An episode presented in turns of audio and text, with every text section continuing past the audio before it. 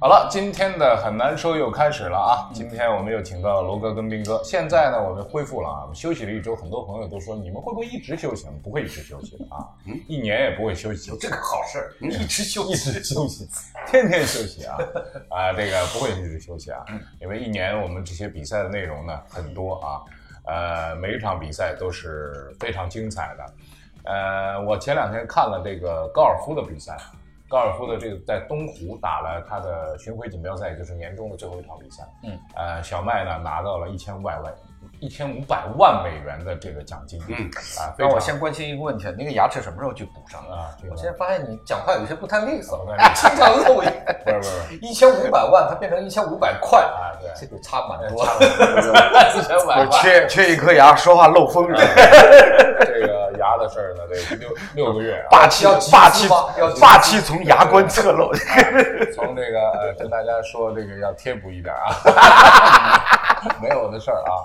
这个为什么说这个呢？啊，因为他这个八月现在是八月下旬了，嗯，这个比赛就刚结束，然后呢，立刻就宣布说下赛季比赛什么时候开始？九月开始，嗯，九月份下赛季比赛就开始了。就中间一点没有休息，没有隔着，无缝衔接，无缝衔接。那么很多比赛呢都是这样，很多联赛都是这样，所以运动员呢相当辛苦，我们也相当辛苦啊。这就是这个高尔夫的赛季呢，是有点像那个像网球的赛季，对对对，是吧？一一般我们都知道网球到到到到我不太我不太我不太懂啊。高尔夫比如说打一场比赛，对运动员的消耗大吗？跟很大很大非常跟。他他可能是精力上，我觉得体力是不是还可以？体力你要四天连，因为经常有一些业余球手，我看他们六十多了，经常打球，是真的很好。呃，连续四天打比赛的这个状况可不一样啊，因为一大清早你得起来，而且他比赛有那个开球时间嘛，有的是早上六点多，消耗也是蛮大啊，有的是下午四点多，就是每天的这个消耗，包括你的停止的时间都是练球，而且就这个礼拜打完，下礼拜还要打，那你中间就是在旅途劳顿。在全世界全世界飞的飞，这个其实消耗很大。那么说完这个，我就说，呃，今天说什么？因为今天这个比赛很多的比赛呢开始了，很多的比赛结束了。我觉得今天得说一说羽毛球。为什么说羽毛球呢？因为羽毛球啊，嗯，这个是一个黑黑色的一段时间。对，上一周这个比较比较严重啊，世锦赛的这个比赛，我们中国人呢一直以来觉得就乒乓球。就没跑，嗯，是吧？羽毛球没跑，嗯，但羽毛球呢？球、羽毛球什么跳水，对啊，这些是梦之队嘛，金牌大户，基本是梦之队，金牌大户项目，对吧？就是呃，有的时候丢个一块两块。就是哎，就给他们算了，我们没打好，我们自己总结，对吧？就一直是，啊这这这个问就是这个前不久那个世界游泳锦标赛，跳水，嗯，咱不就是让了一块吗？嗯，让了就让了就让了，对吧？对，让了一块，因因为剩下剩下那十几块咱们全包拿了，我们就就是讨论一下，说哎，那块以后要不要让？对啊，对吧？所以所以呢。这次羽毛球的世界锦标赛呢，跟那个游泳世锦赛正好形成形成一个鲜明的对照，对，反差特强烈。对，所以怎么了？耶，你指游泳是指跳水？对，就是跳水，跳水项目。跳水项目跟跟那个羽毛球一比二，反差特强烈，太大，差太多了。因为什么呢？因为我们心中一直觉得说，羽毛球呢，我们知道的，最近的几年，呃，大概五六年的时间，我们是显显得有点。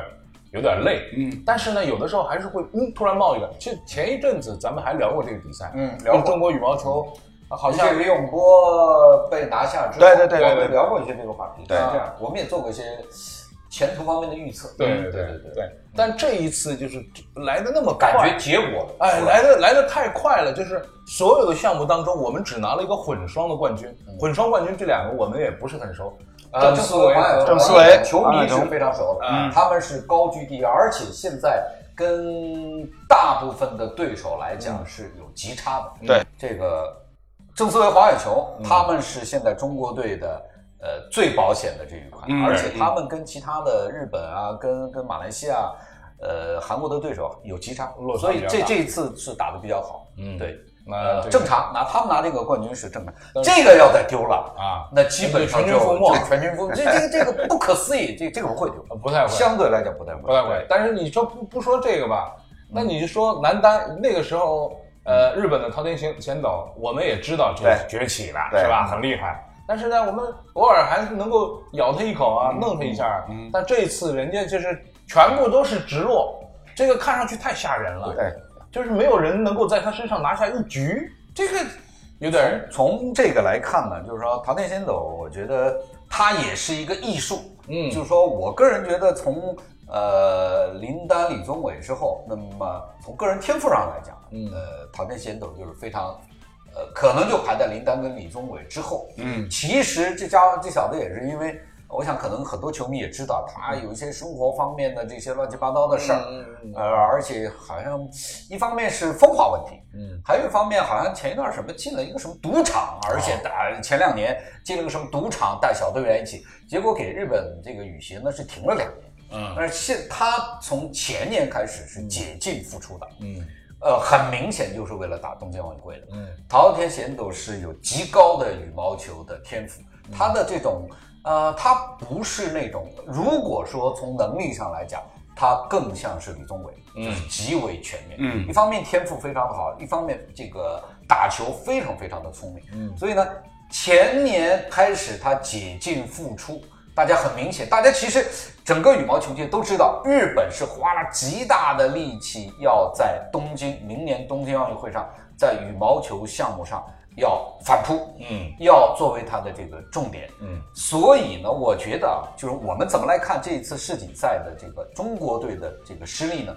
一方面是我们有一些青黄不接。尤其比如说男单，嗯，另外比如说这个女单，嗯，呃，这个可以等会儿再讲。但是整体上日本这么强，比如说他们的这个男单，他们的这个女双，嗯，呃，他们的这个男双，嗯，啊，男双中国队这次输的也很可惜，两两个高大球员。那么其实是日本这些年来啊，我们应该更这样来看，不是说中国羽毛球队在。呃，这次世锦赛上输掉有多么的让人吃惊，嗯，而是你应该看到日本羽毛球队他们在整个的日本拿到东京奥运会主办权之后，开始国家整体的他们的奥委会，他们的这个也可以算是一种这个举国举国体制，嗯，开始在几个项目当中大量的投入，羽毛球是他们的代表，他们造了新的羽毛球的场馆，嗯，大量的聘请。世界一流的这个教练，嗯，去执教他们的这个羽毛球队，嗯，所以呢，在这个五六年之内，你可以清晰的看到日本羽毛球队。啊，比如说女双开始形成突破，然后女单开始像奥运希望啊，像山口茜啊，开始崛起，进入到世界的一流。山口茜好像现在还是世界排名第一，虽然她这次好像这个没进半决赛。我这这次山口茜打的打打的不好，没进半决赛。但是呢，整体上日本羽毛球队呈一个高速的发展的状态，而且你就看得出来是什么呢？他们日本人。呃，这个举国体制是非常明显的，他就是要在东京奥运会上实现这一些，他跟欧美人没什么办法拼，但是很明显是中国或者是亚洲队的一些强项，他觉得亚洲人行，日本人也可以，嗯，就是他的思路是非常清楚的，他不可能在田径上，嗯，或者是在游泳上花大价钱去去弄，他觉得这个本来就是欧美人的强项，他弄弄也弄不好，不完全不完全对。我知道日本的游泳是可以的，这个，但是这一次就是说，他的东京奥运会的战略是非常的清晰，羽毛球是他的一个典型的代表，就是突破了非常非常大的这个代价。包括你看，我我我这两天反正也在这个，他们当然主教练是朴柱凤，嗯，是这个应该是跟李永波一样对对对时代，但是他是九二年巴塞罗那奥运会的男双的冠军，对对吧？顶级的，然后呢，它里边有大量的这个韩国的教练，比如说那个什么崔尚范，嗯，呃，比如说那个叫中岛庆，中岛庆是中国的，原来李永波的搭档，嗯，他是主要的指导日本女双崛起的主要的这个球员，他他原来名字好像叫丁丁齐庆，嗯，他原来跟李永波搭档过，打过男双，但他是很早就到日本。呃，他不是属于规划的，他是很早到日本俱乐部队执教，然后才入籍，然后才被日本队选中。所以呢，他是那个日本女双崛起的一个重要的人物。当然，这个日本队还请了至少有两个马来西亚的教练，两个呃这个印度尼西亚的教练来执教整个的。他们现在的日本的羽毛球的团队的教练百分之九十是。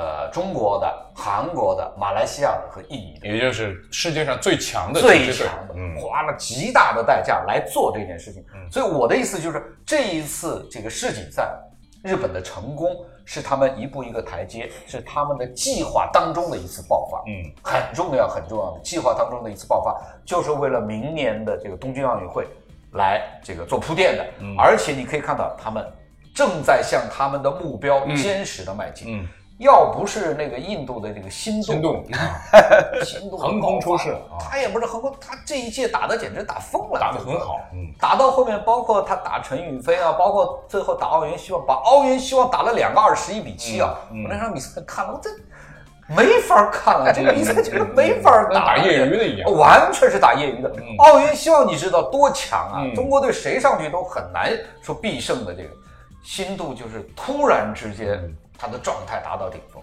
这个是出乎我相信出乎日本羽毛球队的意外之中。对对啊注意啊印度突然就因为本来对印度印度呢，过去历史当中呢，他在网球、在羽毛球这些隔网相向的球类项目当中啊，它是有它的传统。对。对对，啊，就包括包括这两天，你像这个呃，今年的这个美国网球公开赛，嗯。嗯。然后就费德勒，嗯，第一轮遇到一印度小孩儿，嗯。世界排名才一百九十多，嗯。结果一上来第一盘把把这个费天王把把费天王打的找不着北，嗯，嗯嗯嗯。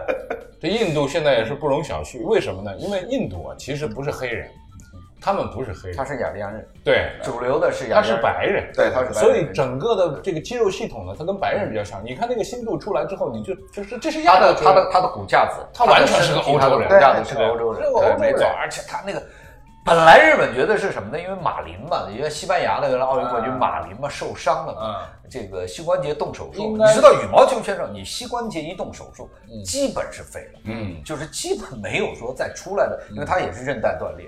嗯，羽毛球选手你膝关节一换，那基本就。本来马林这个奥运冠军这个一伤，日本我觉得他其实是双保险，山口茜和奥运希望对其实是双保险，两个人。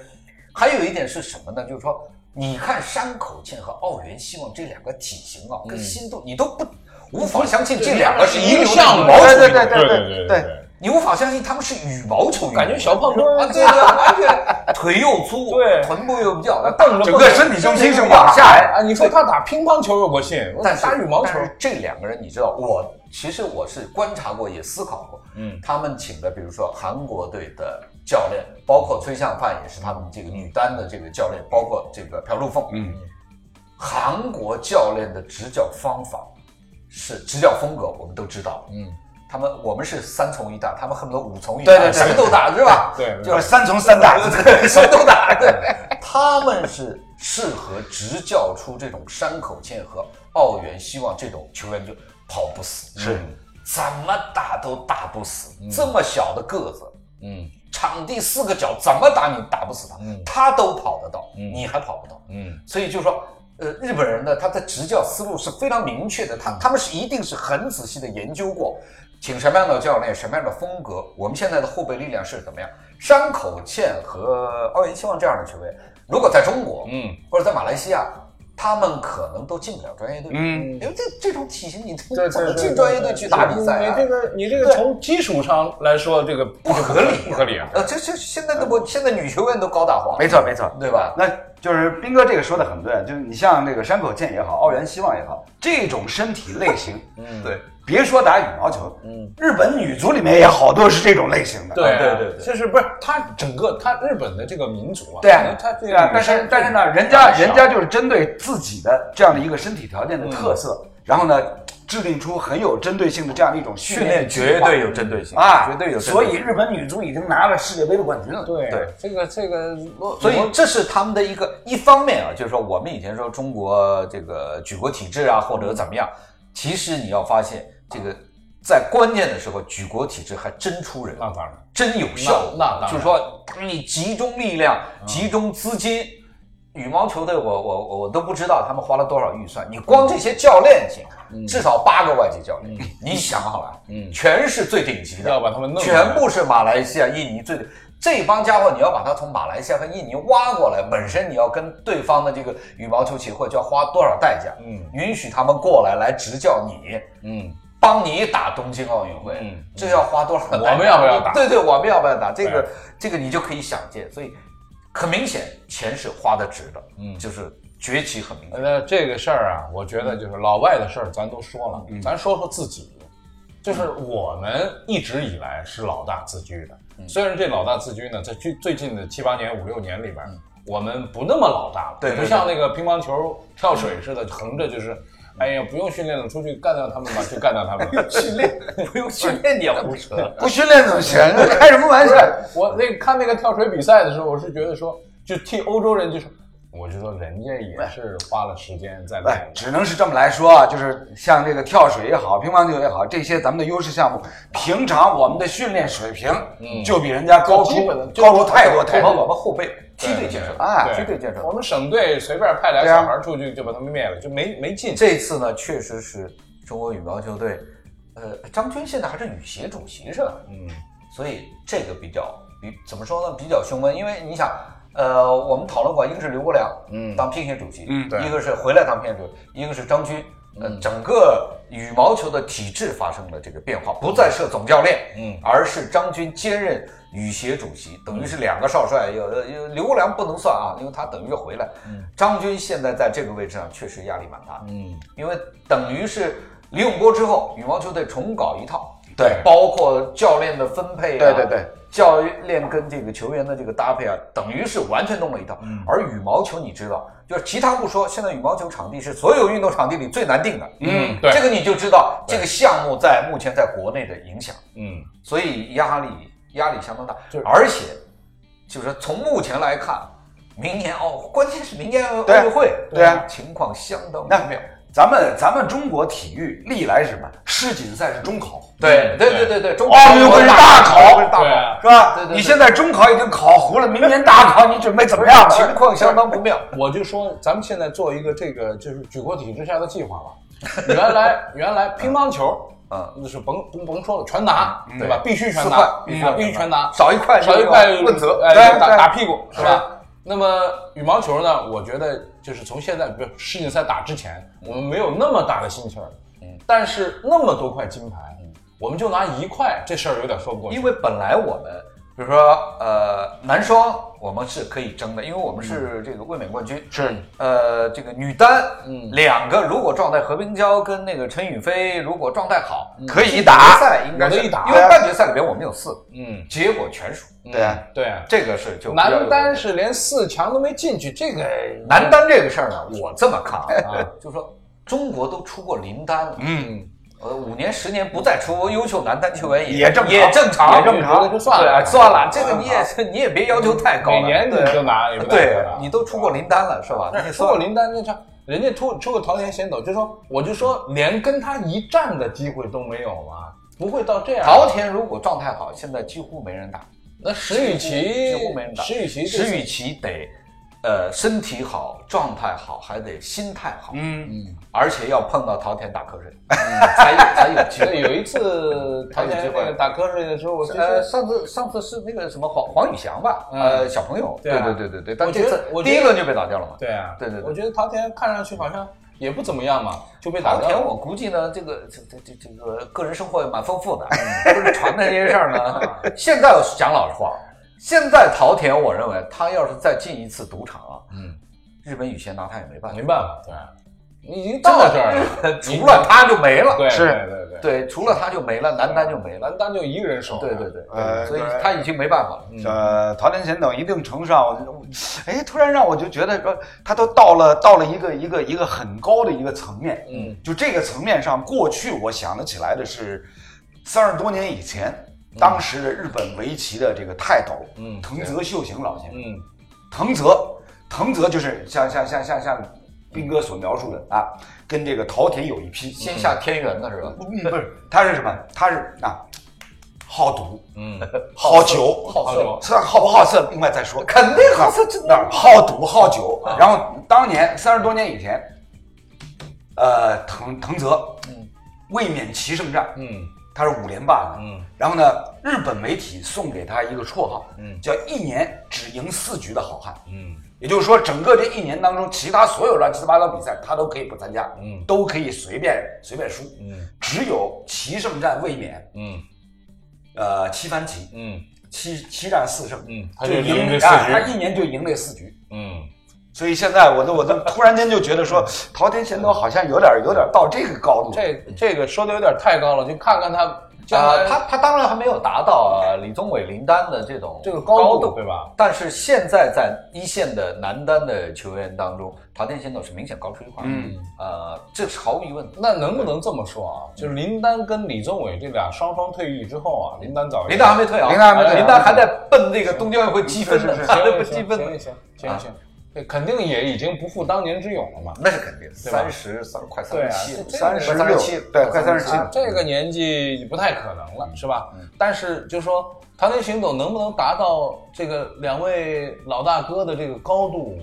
嗯，我觉得从球上来看啊，他的这种这个潇洒的这个这个劲头，恐怕恐怕没有办法达到。那我们的梯队建设呢？我们每年从省队也呀，刚刚刚斌哥不是说了吗？咱们男单已经已经出过林丹了，嗯。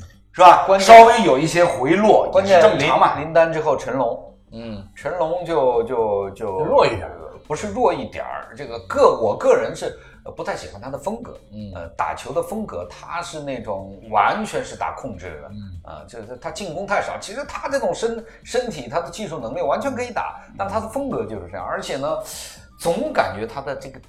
进取心、企图心，嗯。不是很够，因为每一次关键比赛输球之后呢，成龙都是这样，哎呀，我反正已经尽力了，嗯。我觉得自己还打得还行。每一次输球，他都这么说，嗯。他都觉得我自己打得还行，显不出什么霸气。啊。对对，少一点。输了也不痛苦。啊，对对，赢了也也对，输了也不痛痛苦你说的对对。哎，所以这个球员的气质方面，对。让人觉得哎，这个事儿我说一下，我就说桃田贤斗这样的人。啊，呃，你说风化问题，嗯也就是说跟女生的这个事儿特别多，嗯是吧？嗯那么这个呃，其实你看林丹也一样，是吧？那么呃，林丹也一样，是吧？那这个其实全世界范围里边儿，哎，对啊，李宗伟还不跟黄妙珠是吧？嗯也是队友嘛，对对对对，你这个呃，这个男人啊，怕三件事儿啊什么呢？哪三件事儿呢？这个好好色无胆，好酒无量，嗯啊，好赌无胜。这个这个三个东西呢，是认为男人就说是非常呃三个坎儿啊，三个坎儿。嗯，但是运动员呢，其实他在在这个三个方面，他都很强。嗯，他荷尔蒙比较强啊，对对我认为比较强荷尔蒙是很重要的他非常强烈，是吧？多巴胺分泌，否则他成不了好运动员。对，他在场上有的时候就说，你那一刻能不能拿下来，靠的有的时候不是技术，大家已经到了这个程度了，有的时候说实话是运气，就这个球沾边儿还是没沾边儿，在线上还是不在线上。但这一下你要赢过他，你看着他那个眼神，他看着你的眼神，有一方只要弱一点点，这个对决也就结束了。嗯所以往往说运动员挺挺难管理，运动员确绝对难管理，他劲儿太大了，你知道吗？没地儿没地儿使去。这个这个是，这个对吧是，就是说对，所以我有的时候也觉得说，嗯、有些球迷呢要求运动员在场上跟猛虎一样，嗯，在场下跟小猫一样，啊呃，这个不可能了，这个这个不太可能，这个不太现实，否则否则就是人格分裂。对，人格分裂，咱们说说姚明，咱们说姚明，姚明我觉得是运动员的一个典范，什么典范？长一超级大高个，嗯，在一个普通的这个篮球家庭里边长大，然后学学学学，一打打到这个高度，哎，跟发小的这个女朋友，嗯，就结婚了，嗯，结完婚之后，孩子一生，老牌子热炕头，然后开始从政，然后开始做这些事情，你就觉得这个人身上怎么怎么那么可控呢？对没有绯闻啊，啊，不是绯闻，他他闻什么？这个我觉得呢是身高限制了。对，他敢吗？敢去赌场吗？啊，哪儿敢去什么声色场所那吗？个到了在那个休斯顿那会儿，那个胡老大那个啊对啊弗弗朗西斯对啊说你怎么样？夜店啊咱们喝一啊个，咱们一块儿喝一个。哥哥，我带你去。其实球员里边跟着去的也很多呀。哎，姚明不去，姚明跟家干嘛呢？你你个家打游戏魔兽呢？啊，这个我相信主要是姚明自身素质和修养，对对啊，是在啊家庭教育、家教好，这是毫无疑问的。嗯但是我始终认为身高也是个问题。对对对对，这个的确，太就是目就是标平常平常平常打个斯诺克都不用 架杆儿。呃，这个个难度太大，这个难度太大了所以还是好好的这个老老实实回归家庭，好好的这个从在从政这条路上篮协主席这个路上好好走有些。人就是爱干活儿，有些人就是贪玩儿。我这贪玩儿的劲儿到现在得都都没没泄下去，对对对，就是不不不太好好干活。哎，这个东西每个人的情况都不一样。嗯那你说运动员管理，你说林丹难管理，有些运动员觉得挺好管理，但是你说乒乓球这一块儿，这帮这帮爷啊，好管理吗？其实也不太容易。一样的。你想，就以前比如说范志毅啊，嗯带着谢辉什么翻墙，对徐根宝三把锁锁不住。这帮家伙年轻啊，二十多岁啊，这你天天锁在这儿这闹啊，这个闹 闹你这闹啊，是吧？根宝根宝当年不是说了吗？管申花队，我只要管好一个人，把范志毅管好了，其他人就全部管好了。也没管好。我告诉你，这个东西，这个人呢，年轻的时候，男孩子啊，他跟那个下午四点半的那个狼一样，在那个笼子里，你看看，那个呃西郊公园那个狼，四点半那狼子里边。眼睛里面闪着绿光是吧？关着想出去，就是一个想出去。就 要出去啊，就到处散去。这个动物性，动物性。其实咱们跟运动员都比较认识的比较多，其实运动员当中这种情况是的确是要好的引导和疏导，还对真不真不容易。对，你要把这个力量把它引过来，弄到球上去。对这个是动员能力。那我觉得现在的这个中国羽毛球就缺乏这种动员能力，因为为什么呢？你说就是刘国梁跟这个呃这个张军，嗯，因为张军张卫我们很熟嘛，张卫就上海人，跟我们一块打球的，所以对张军呢也就会格外的去关心一下，没错，对吧？那么你说这两个人的性格上来说，张军呢永远是一个正正襟危坐的，嗯，在那儿坐着不不说话，就没表情，永远没表情。嗯，刘国梁呢是哪一种呢？就是啊暂停啊，对对对，当时这样啊对对对，你那你打的反手，对不对？你那第三拍，你那这什么？你这你你冲他一把，你不要着急，那个什么，他是这么一个絮絮叨的，对喜欢，他会他会在场边指导，跟你说的非常细。所以你说那个刘国梁有一段视频，就是他在那儿训那帮队员，嗯就是一个一个说，一个一个说，你这个打的很好，那怎么打的不好，你这个要注意怎么怎么。那帮孩子就服，就是一个字儿服。为什么？他平时经常跟你在一起，我觉得张军缺乏这种气质。看你说的还还真有，就是说张军呢，他当年在场跟张卫搭档的时候，那是这个男双也是世界排名第一很长时间。张军那个时候有一个绰号叫张一板，嗯他的后场的杀球也是很厉害的。嗯他经常我听这个张卫说，张军他们杀球，张军在后面杀球，经常一个球一拍下去把球杀扁。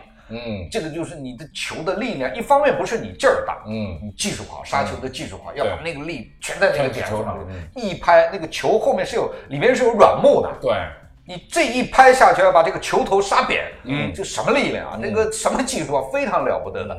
打球上花那个力量是这样，但是呢，张军也是比较温和的人。对，就他虽然力量很，打球技术很好，但是平时呢，他不是那种啊特别那个，可能在管理上肯定跟李永波是完全两个路。对，而且呢，他升的比较快，嗯对吧？他这个退役之后啊，当这个男双教练组，当双打教练组的，后后来又当双打教练组的组长，然后突然之间又变成一个类似于总教练总教练的、主管教练的这种这种位置，我觉得确实是有一些，呃，有有一些有一些不一样啊，这肯定跟刘国梁不一样，所以反正反正我压力是非常大。我觉得啊，现在反正是国家队正在想办法，嗯正在我们经常说回来要总结嘛，现在肯定在想办法。明年奥运会啊，我的大胆预测是这样的，你 已经要预测奥运会了，测奥运会，有点太早预测奥运会了。，就是这次世锦赛之后，就这段时间怎么变？嗯，我觉得一不会不变，就是咱们就不用去了，也就拿一块回来算了，没有不一定会变，但这个变数里面，我觉得是充满了变数的。嗯，就是到那儿，我觉得有可能是给对方一个当头棒喝，有给谁？谁我不知道，就是是看看谁，施雨琦看看能不能行。绝对不行，绝对绝对不可能。包括我跟你讲，这一次啊，就是说，现在的问题是，就是说，中国队没有办法在羽毛球这个项目当中形成一个，比如说多梯次的多兵团的这种作战。现在是日本人嗯跟这个其他的一些，比如说马来西亚、印尼，比如说人家的这个南双小黄人儿，这次算没打好，要打好了，这个这这个还还真不好说。嗯，呃，所以我们现在啊，必须认清形势。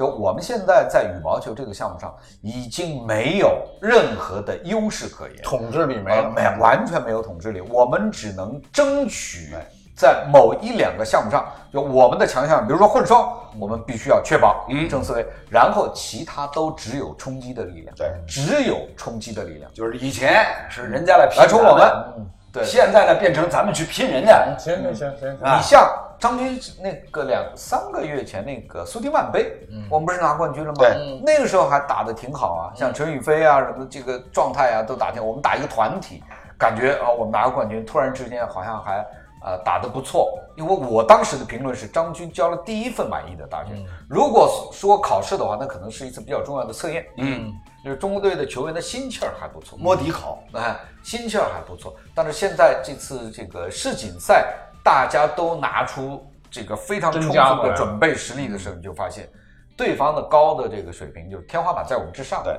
这个你就这个要认清形势。跟大家说啊，认清形势啊，羽毛球这事儿已经已经那个等等等了啊。哎，那你你你预测了一半你就没了。预测说就是那意思，说什么？我们预测奥运会一般是这个项目拿几块儿，嗯觉得拿几块儿，我觉得拿我觉得就能能拿一块儿很好了。拿一从目前来看，我觉得拿拿一我，我想预测什么呢？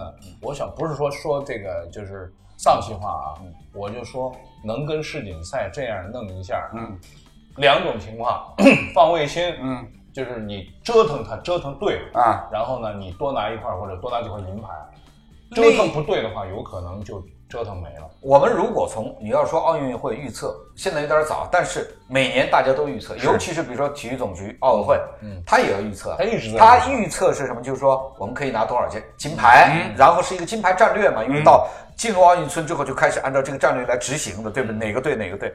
一般羽毛球至少是两块，嗯，就是以往啊，包括李永波在的时候，对，他当然呢牛逼的拿个四块回来也是有，但是一般就是保底是两块，就奥运军团算我们这一届的金牌数，他可能有一个，比如说我可能是二十五块到二十八块，可能是一个一个进出，但是羽毛球历来是至少两块，嗯嗯，所以这一次最多只能一块，我相信行行行，只能算一块。预测也没啥意思了啊啊！我们歇一会儿啊，说这丧气话说了半天了啊，我们一会儿聊聊，这个正常，这个正常。对对对，聊聊英超，聊聊英超啊，大家很多很多朋友这不。是你磨英超，他磨，现在也不太灵。哎，你磨上了四名，就别的都不说了啊。这个呃，我磨不是我磨了，就是这个他磨，他磨，对，他对，他磨，哎，呃，我们聊英超呢，主要的是为了回答我们网上的很多朋友啊，他英超还是看的人对看嗯。看人太多，太看人太多了，呃，让他们过过瘾吧，好吧？我们接下来聊英超，你休息一会儿。